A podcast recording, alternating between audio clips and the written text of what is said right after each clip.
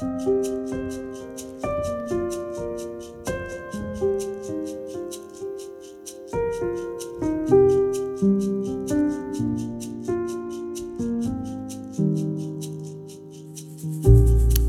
du lytter til Spires podd, og I dette året 2021 som fortsatt oppleves litt bratt for mange av oss, og der vintermørket rir, fortsetter jeg å lese fra boka «Ge mine ønder lys» og en gjennomgang av salme 13 I lys av det å oppleve sterkere eller svakere grad av depresjon.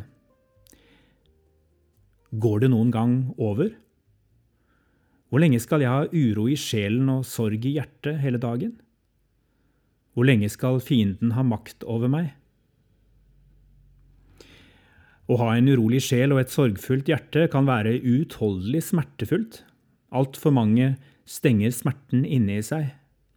Syke betyr sjel. Sykdom på sjelen vanskeligere å være åpen om enn fysisk sykdom. Hvor lenge skal dette vare? Noe av det tøffeste å forholde seg til I en depresjon at hjelpeapparatet ikke kan tidfeste hvor lang tid det vil ta å komme seg opp igjen av mørket.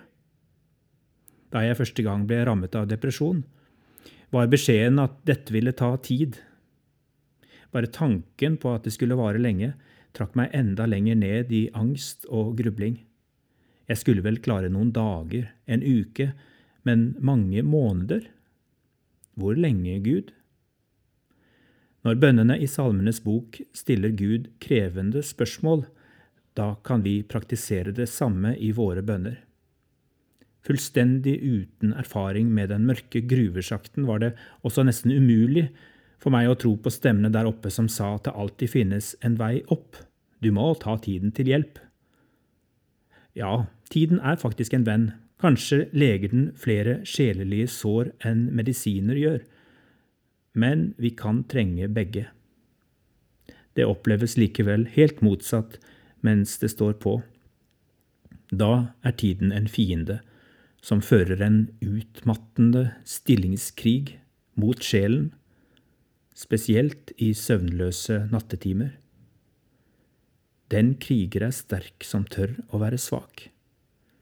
Fortell Gud og mennesker, denne fienden takler jeg ikke alene.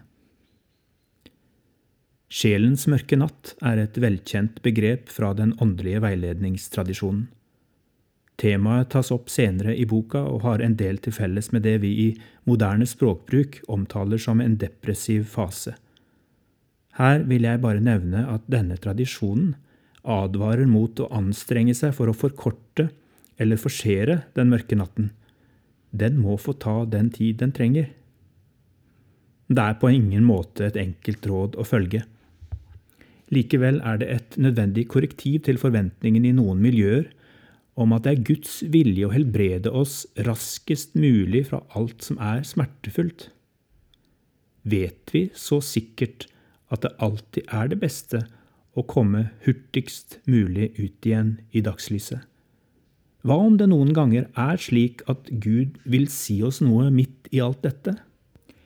Jeg tror vi kan miste noe på veien, hvis vi bruker all energi på raskest mulig å komme tilbake til det normale. Den åndelige tradisjonen oppfordrer oss I stedet til å øve oss på oppmerksomt nærvær I mørket. Gud, nå jeg på dette stedet. Hva vil du fortelle meg mens jeg her?